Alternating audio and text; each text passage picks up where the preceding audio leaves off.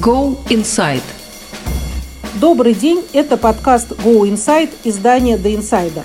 Сегодня мы обсуждаем с Таней Мельник, доцентом кафедры медицины Миннесотского университета, как работают разные так называемые ковидные тесты, диагностические и серологические. Как они определяют, заражен ли человек COVID-19, болеет ли он этой болезнью и в какой степени его организм уже выработал иммунитет. А также мы выясним, как обычно действует иммунитет человека при столкновении с вирусом и как при инфицировании коронавирусом. Меня зовут Наталья Фролова. И вот кажется, да, что мы уже, в общем, все, неважно, в Америке, в России изучили и выучили наизусть название всех тестов, которые можно сделать делать сейчас, это ПЦР, антиген, антитела, там есть экспресс-тесты. И давайте начнем тогда с диагностических тестов. Каков их механизм? Как они определяют, что человек заразился именно COVID-19? Добрый день. Огромное спасибо за приглашение. Действительно, в последнее время название тестов практически у всех на слуху, практически во всех странах. Но для того, чтобы разобраться, как они работают, пожалуй, стоит немножечко рассказать, на основании чего они работают и какую часть вируса они улавливают. Диагностические тесты тесты на именно коронавирус основаны на распознавании частиц коронавируса в материале, который был забран на анализ. Чаще всего забирается анализ из тех мест, где вирус, собственно, и а, размножается, где его можно найти, то есть это выделение слизистой носа, слюна и жидкость, находящаяся в альвеолах, то есть внутри самих легких. Вирус состоит из нескольких частей. На самом деле конструкция вируса достаточно простая, это удивительно то, что он сможет с нами сделать. Но вирус состоит из белков, липидной оболочки и ДНК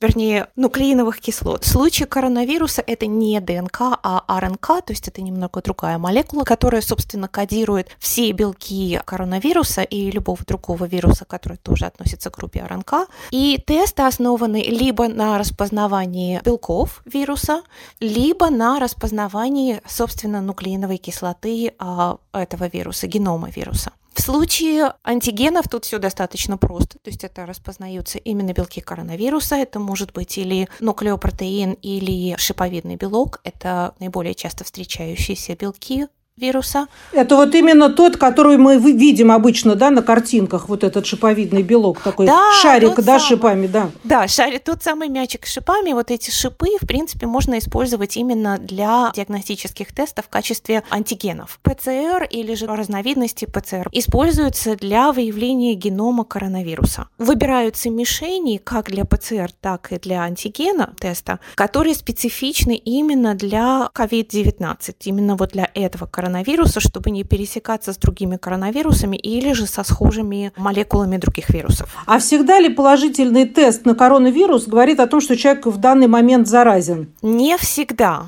То есть сам по себе тест позволяет определить, есть ли частички этого вируса в материале, который был забран на анализ. Но это совсем не означает, что человек в это время заразен. Во многом определяется клинической картиной. Если у человека есть симптомы, и у него положительный тест, то шансы, что он заразен, в принципе, достаточно высоки. Этот вирус имеет инкубационный период, который в среднем около пяти дней. Человек становится заразным за примерно два дня до начала симптомов. В это время вирус уже можно обнаружить, но выявление вируса, как правило, более эффективно будет уже в симптоматическую фазу заболевания, то есть после начала симптомов. А мы не обнаруживаем живой вирус у здоровых людей. Что значит здоровый человек? Это значит, он не принимает каких-либо лекарств, которые снижают его иммунитет. После после 10 дней, то есть после 10 дней от начала симптомов живого вируса уже не выявляется. У людей, которые принимают иммуносупрессивные препараты, и у людей, которые болели тяжелой формой, то есть у них была вирусная пневмония, выделение живого вируса может быть достаточно долгим. То есть они могут, вирус может размножаться и 21 день, что считается пределом карантина у людей, которые болели тяжелой формой, и даже дольше при очень тяжелой иммуносупрессии, например, при химиотерапии. Поэтому Нужно всегда смотреть на клиническую картину, чтобы определять, заразен человек или нет. То есть симптомы могут остаться, но это не означает, что человек еще заразен. Абсолютно верно. То же самое можно наблюдать и в обратном совершенно порядке. То есть у человека могут полностью исчезнуть все симптомы, но при этом его тест будет все еще положительным, потому что мы можем еще какое-то время улавливать именно частички вируса, как частички РНК вируса, так и сами антигены. Явление это тоже не новое, это мы видим и с другими тестами, с тем же с тестом на стриптококковую ангину, когда антиген стриптокока мы обнаруживаем в мазке из ЗЕВа еще продолжительное время. В это время человек не считается заразным, поскольку живого вируса у него больше нет. А если пациент получает отрицательный результат, вот ПЦР, да, мы, например, берем, но при этом чувствует себя очень больным, и есть даже симптомы похожие на коронавирусные, то как врач трактует вот такой результат? Опять-таки нужно исходить из э, клинической истории пациента. Если у пациента был инфекционный контакт с подтвержденным коронавирусом, есть соответствующие симптомы, но при этом тест отрицательный, то шансы, что мы поверим этому тесту, в общем-то, достаточно низкие, потому как вероятность того, что это именно коронавирусная инфекция, слишком высокий до этого теста. И даже отрицательный тест не сможет полностью снизить эту вероятность до нуля. И тест может быть ложно-отрицательным в этой ситуации, поэтому чаще всего таких пациентов тестируют повторно, и в то же время начинают поиск альтернативного объяснения той же клинической картины, потому как э, других болезней, кроме коронавируса, в общем-то, никто не отменял, и у пациента может быть и другая вирусная пневмония, и может быть, помимо того, самая обычная бактериальная пневмония. Поэтому интерпретация тестов всегда требует знания полной клинической картины. Татьяна, ну вот если мы переключимся теперь на серологические анализы, да, которые с иммуноглобулинами связаны, но я бы хотела сначала, чтобы вы объяснили, как вообще организм вырабатывает антитела на ту или иную инфекцию, и в чем разница вот между разными иммуноглобулинами, которые мы знаем. Эти клетки – это нейтрофилы, это макрофаги, это НК-клетки. Их задача – это распознать, что что-то в организме пошло не так из-за того, что туда пришло что-то постороннее, и это постороннее по возможности убрать. В этом процессе участвуют и сами клетки, которые заражены. Они часто начинают вырабатывать интерфероны и распознавать и посторонние молекулы, в том числе посторонние белки, и постороннюю РНК или ДНК, в зависимости от того, какой вирус пришел в клетку. И этот процесс подключает уже адаптивный иммунный ответ, который эволюционировал многие миллионы лет, даже сотни миллионов лет, и дал нам Б-лимфоциты и Т-лимфоциты. И их реакция на инфекцию дает именно специфический иммунный ответ именно на эту инфекцию, которая, в общем-то, позволяет защищать нас и от повторных случаев заболевания. Не всегда эффективно, но тут уже как получается. Но это, наверное, должно, я прерву, да, очень быстро происходить, да, чтобы сформировать вот этот иммунный ответ. Абсолютно.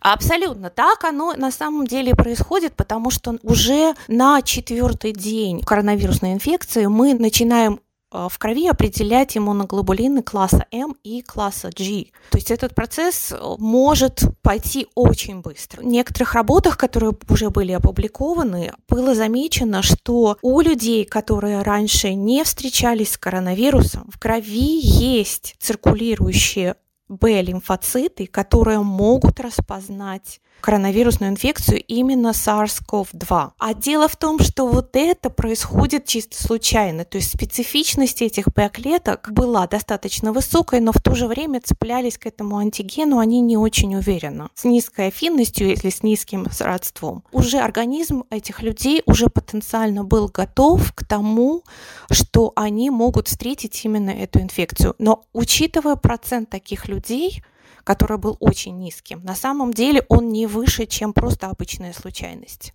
То есть не исключено, что в, в любом из нас уже присутствуют Б-клетки, которые способны распознать этот вирус и включиться в работу. Как тогда действуют серологические анализы? Как они распознают, что выработались вот конкретные антитела и что это именно антитела к коронавирусу, COVID-19 вот в нашем случае? Большинство тестов, которые распознают именно антитела, построены на двух шагах. Первый – это сыворотка крови пациента прогоняется через поверхность, на которой уже приклеены кусочки эм, антигена именно коронавируса. А второй – это распознавание того, что к кусочкам, к этим антигенам уже приклеились э, человеческие антитела. Это пошаговый процесс. Эти антигены, которые уже встроены в тест, они очень специфичны именно коронавирусу. То есть это заранее был рассмотрен именно коронавирус SARS-CoV-2 и другие сходные коронавирусы, и выделены именно те эпитопы, то есть те участки белков вируса, которые специфичны именно коронавирусу. А в чем особенность вот проникновения COVID-19 э, в человеческий организм? Да, как организм его принимает, какова ответная реакция? То есть отличается ли это, э, это обычная реакция организма на получение какой-то инфекции. Вот что было замечено именно с коронавирусной инфекцией, чем она отличается от, допустим, тоже бактериальной инфекции, это то, что антитела начинают вырабатываться достаточно быстро, и нашего привычного понимания, то есть в нашем привычном понимании, когда идет строго определенная последовательность, сначала вырабатываются иммуноглобулины класса М, потом уже идет переключение на класс G и другие классы. Такого с э, коронавирусом по каким-то причинам не происходит. Это переключение с а, класса М на класс G происходит очень быстро. Часто эти антитела находят одновременно у одного и того же пациента. То есть на примерно четвертый и дальше день инфекции, то есть от начала симптомов, мы можем увидеть и иммуноглобулины класса М, и иммуноглобулины класса G, и иммуноглобулины класса A. Помимо того, из того, что мы видим, коронавирус принципе, не уникален он в этом плане и с другими вирусными инфекциями, но он достаточно эффективно подавляет продукцию интерферона. Это то, что позволяет клеткам, в общем-то, оптимизировать и усилить иммунный ответ. Интерферон, к сожалению, не производится в таких количествах, которые необходимы для выработки эффективной защиты, поэтому она может оказаться и недостаточно эффективной и привести потенциально к непредсказуемым последствиям. Например, более тяжелой форме заболевания и потенциально даже тем антителам, которые распознают вместо вируса собственные ткани организма. Аутоиммунные антитела. Насколько это будет именно аутоиммунной реакцией, заранее предсказать невозможно, поскольку мы это видим иногда и с другими инфекциями. Но с э, коронавирусом это действительно было обнаружено. В том числе были обнаружены антитела к интерферону. Это, большой, это белок, который, как я уже сказала, помогает нам подключить иммунный ответ организма, но к нему могут тоже возникнуть а, аутоантитела при коронавирусной инфекции. Я тогда, знаете, такой вот вопрос, может быть, немножечко уходя в сторону да, от самого коронавируса, поскольку и до коронавируса, например, в России врачи очень часто выписывали препараты, которые ну, как бы подстегивают, укрепляют иммунитет. Э, есть ли вообще такая практика в США? И на ваш взгляд, насколько стоит это делать? Нужно ли подстегивать иммунитет, его, так сказать, как-то коррелировать? Или не стоит вообще вмешиваться в такую тонкую сферу, как иммунологическая защита организма? Процесс достаточно сложный, регулировался он миллионами лет, и мы и по сей день недостаточно хорошо знаем, что конкретно нужно подстегнуть, что конкретно нужно подавить, чтобы получить тот результат, который нас устраивает. На данный момент из того, что мы знаем и того, что применяется в медицине, у нас более эффективно получается иммунный ответ подавить блокировать какие-то рецепторы, блокировать а, потенциально а, сигнальные системы, в том числе и с теми же интерлейкинами. А, но стимулировать иммунитет у нас пока что не очень хорошо получается, это во-первых. Во-вторых, поскольку молекулы иммунного ответа достаточно специфичные, то каких-то неспецифических э, стимуляторов иммунного ответа с доказанной эффективностью у нас нет. И что произойдет, если стимулировать иммунный ответ просто-напросто весь, то есть заставить иммунную систему работать более эффективно, мы, в общем-то, не знаем. Причем даже не тогда, когда человек болеет, а вот, ну, в принципе, да, вот говорят, что в осенний-зимний сезон, когда много вирусов, инфекций, надо укреплять иммунитет. Иммунитет хорошо укрепляется самыми простыми действиями. Это полноценное питание, регулярная физическая нагрузка, борьба со стрессом. Поэтому такие простые действия будут, наверное, все-таки более эффективны, чем какие-то лекарства, которые являются иммуномодуляторами, тем более, что доказательств того, что они эффективны и защищают человека от инфекции, у нас на данный момент нет. Таня, ну возвращаясь тогда к э, тестам на антитела, в какой момент имеет смысл делать этот анализ, да, чтобы понять, э, переболели ли вы? То есть очень часто, да, можно услышать, что человек только вот говорит, у меня появились симптомы, ему говорят, иди, беги, делай, проверяй антитела. Делать это стоит, наверное, не раньше, чем две недели от начала симптомов, поскольку даже если мы находим антитела, на достаточно ранних стадиях заболевания, это не значит, что они будут у всех. То есть на первую, к концу первой недели они обнаруживаются примерно у 40% пациентов. И если люди сделают этот тест слишком быстро, то они просто-напросто не получат достоверный ответ. А вот по вашему опыту, или, может быть, то, что вы читали да, в другой литературе, как долго сохраняется вот этот вот э, иммунитет, как долго анализы показывают антитела на коронавирус? Здесь данные варьируют. Опять-таки, одна очень интересная особенность, а, которая иногда приводит людей просто-напросто в тупик, это то, что иммуноглобулины класса М могут сохраняться после коронавирусной инфекции достаточно долго. Обычно это иммуноглобулины острой фазы заболевания, но если мы их обнаруживаем у бессимптомных пациентов уже, после того, как человек переболел, это не показатель их заразности. То есть обычно они достигают пика примерно через 21 день, это не значит, что это будет у всех. И после этого начинают потихоньку исчезать из циркуляции. Но главная задача в, в плане вирусных инфекций – это уничтожить те клетки, которые уже поражены вирусом. Насколько антитела способны нас защищать в дальнейшем, зависит от того, с какой частью вируса они связываются и насколько они эффективно блокируют вирус от а, попадания в клетку. Поэтому, если хочется узнать о том, какие же, собственно, у человека антитела, стоит проверять именно на нейтрализующие антитела, и на антитела класса G. Они обычно более эффективны, поскольку они более эффективно привязываются к вирусу и могут блокировать его проникновение в клетку. Сколько длится этот защитный иммунитет, на данный момент мы не знаем. Из того, что мы видим, повторные заражения крайне редки а, в течение первых трех месяцев от заболевания коронавирусной инфекцией. Сколько это будет продолжаться, сказать очень тяжело и всегда очень индивидуально.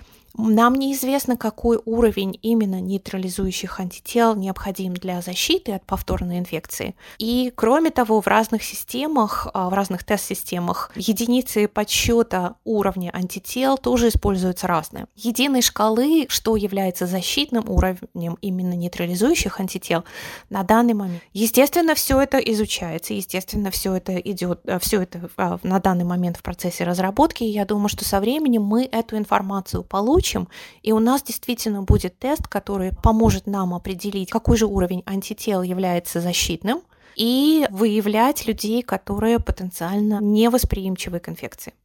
Татьяна, а скажите, пожалуйста, вот проходит такая информация, что э, если человек переболел в слабой форме коронавирусом или перенес его бессимптомно, то он скорее всего, у него будет меньше антител, у него есть больше возможность заразиться повторно. А те, кто по полной программе переболел там, с тяжелой температурой, долго, с воспалением легких, то у него будет антител больше, и тогда ну, потом у него какой-то есть больший зазор, так сказать. Да? Насколько это действительно так?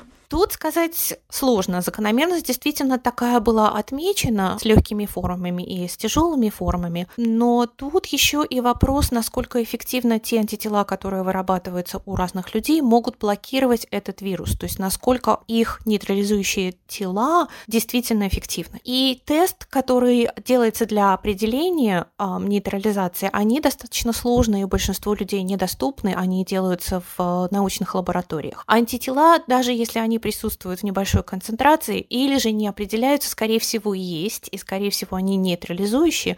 Достаточно ли они для предохранения, вернее, для предотвращения повторного заболевания, повторного заболевания, сказать сейчас тяжело.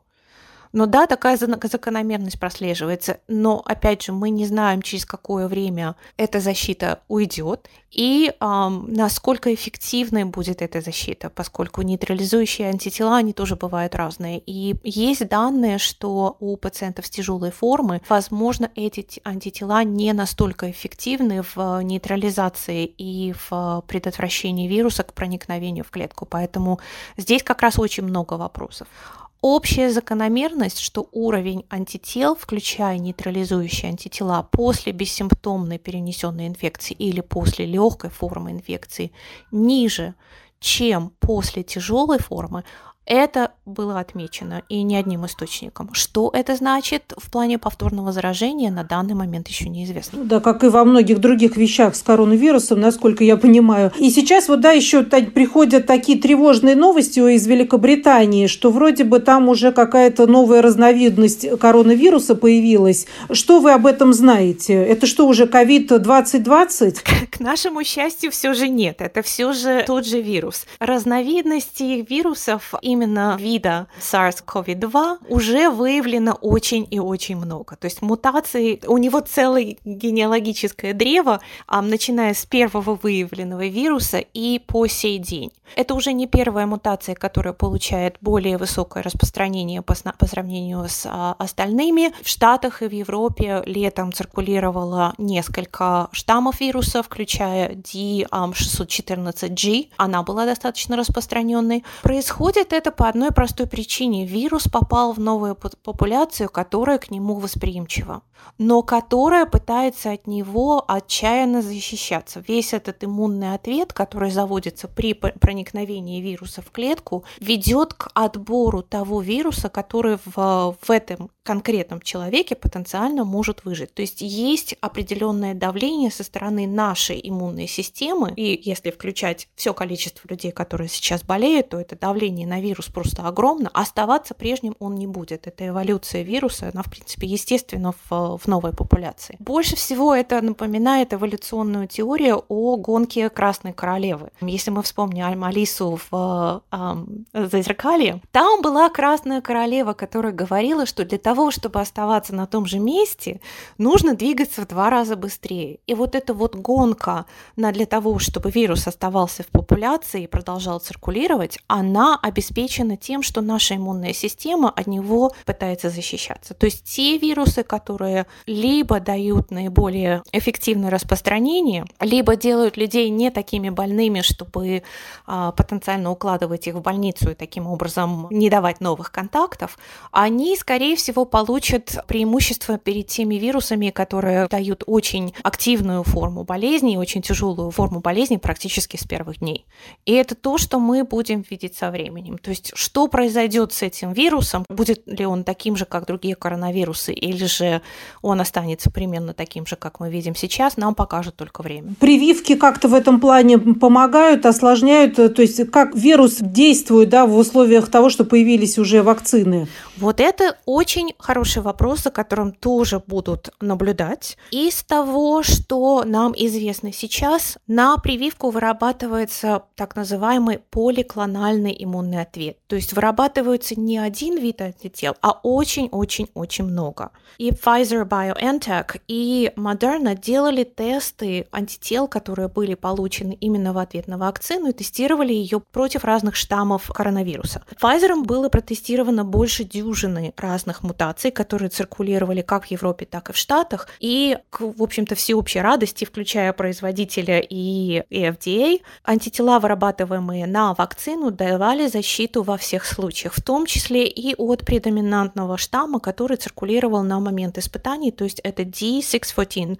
а, то есть D 614G, поскольку другие мутации будут возникать со временем, нам остается только наблюдать или же потенциально тестировать сыворотку привитых пациентов против всех остальных мутаций. Мы все равно получим этот ответ со временем. И не исключено, что будут какие-то вирусы, которые смогут под давлением даже вакцины модифицироваться и избегать антител, которые вырабатываются на вакцину. Займет это очень длительное время. Поэтому чем больше людей будет привито, что самое интересное, количество привитых людей, оно тоже ограничивает циркуляцию вируса и потенциально не дает ему эволюционировать настолько быстро быстро. То есть чем больше количество людей болеет, тем больше мы разных мутаций увидим. Не исключено, что вакцина будет еще и ограничивающим фактором. Она добавит давление в сторону эволюции вируса, но потенциально еще и ограничит его циркуляцию, что тоже помогает. Так что запасаемся силами и продолжаем бороться. У нас в гостях была Таня Мельник, доцент кафедры медицины Миннесотского университета. Меня зовут Наталья Фролова. И вы слушали подкаст Go Inside издания The Insider. Всего хорошего и не болейте.